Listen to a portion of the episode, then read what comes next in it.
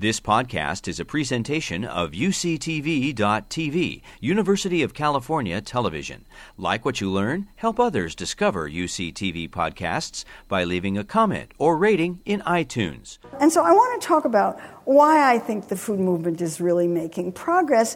And I'll just say personally, I measure it by food studies programs at universities. When we at NYU started our food studies program in 1996, we were it, and everybody thought we were crazy. Who would ever want to study about food? 20 years later, we have all of you in the audience, the Berkeley Food Institute, Janet, uh, your, your, chancellor's enormous food program, and almost every university that I visit has a food studies program of one kind or another. So that's my personal measure of it. But there are other ways to measure it too. The increase in the number of farmers markets, shown on the left, and the increase in organic sales, shown on the right. These are measurable, quantifiable demonstrations of the effectiveness of the food movement. Um, the fight for a, a, minimum wage, the fight for 15. Saru Jayaraman, who's on the faculty at the Goldman School, has been heading up this and is one of the leaders in this movement. It, it too is having enormous success. Not as much as we'd like, but still success. Um, and there are many, many people who are participating in that. The food industry is listening.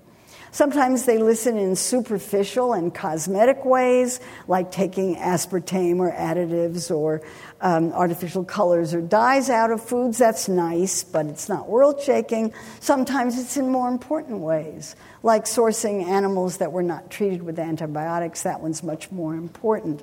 Um, so the food industry is listening. Um, and of course, there's soda taxes, uh, with Berkeley leading the way with an advocacy campaign for soda tax that was absolutely exemplary. Done advocacy by the book, exactly the way it's supposed to be done, and it was no wonder that it passed with a 76% vote um, and set an example for uh, lots of other cities that are following this example. And there's a soda tax movement that is now taking place throughout the United States. Here's the current list. The one that's in play right now is Santa Fe.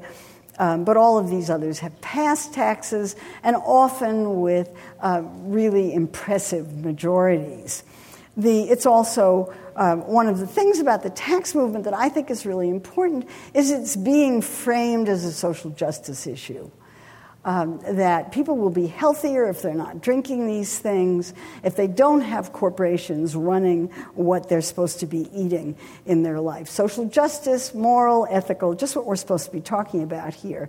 It's also a trade issue because the tax, soda taxes have become a worldwide phenomenon um, South Africa, Portugal, and the United Kingdom um, are either looking at or have passed soda taxes, and so our trading partners are getting involved in this. And of course, the most uh, impressive one is Mexico, where I just was, where um, the advocacy campaign has been carried out at the highest possible level, and the research that goes with it is also being done at the highest possible level, and they've just come out with a paper that uh, documents a significant reduction in soda consumption, particularly among people who are poor, which is exactly the target group that they wanted to get at.